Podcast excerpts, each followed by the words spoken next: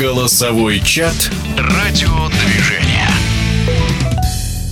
Футбольный мир по-прежнему обсуждает восьмой золотой мяч Месси, и если одни думают, что пришла пора давать дорогу молодым, таким как Мбаппе и Холланд, то другие считают награду Месси абсолютно заслуженной. Свое мнение высказал и экс-гендиректор «Спартака», футбольный специалист Юрий Первак. В данном времени, ну, он просто Месси. Он чемпион мира, и на самом деле лучше сравнивать как бы не нужно ни, ни с кем. Для меня не то, что Рональдо не существует. Понятно, он великий футболист. Что привлекает меня в нем, это огромное трудоспособность, самоотдача и работа, работа, работа. Месси талант просто гений. Месси вышел не тренированный никакой, побежал, забил. Это что-то мне непонятное. Каковы шансы у Холланда и Мбаппе получить золотой мяч в дальнейшем? Ну вот, кстати, эти двое, Холланд и Мбаппе, и будут новым дуэтом, наверное, в борьбе за мяч. Был же дуэт Роналдо и Месси долгие годы. Их время ушло, но что только не бывает в этом мире, если честно. Все может случиться. Случится с Месси, если он вдруг заиграет в американском шоу, там может случиться, что и дадут мяч еще раз. Ну и вот эти двое, молодые, Холланд и Мбаппе, вперед навстречу.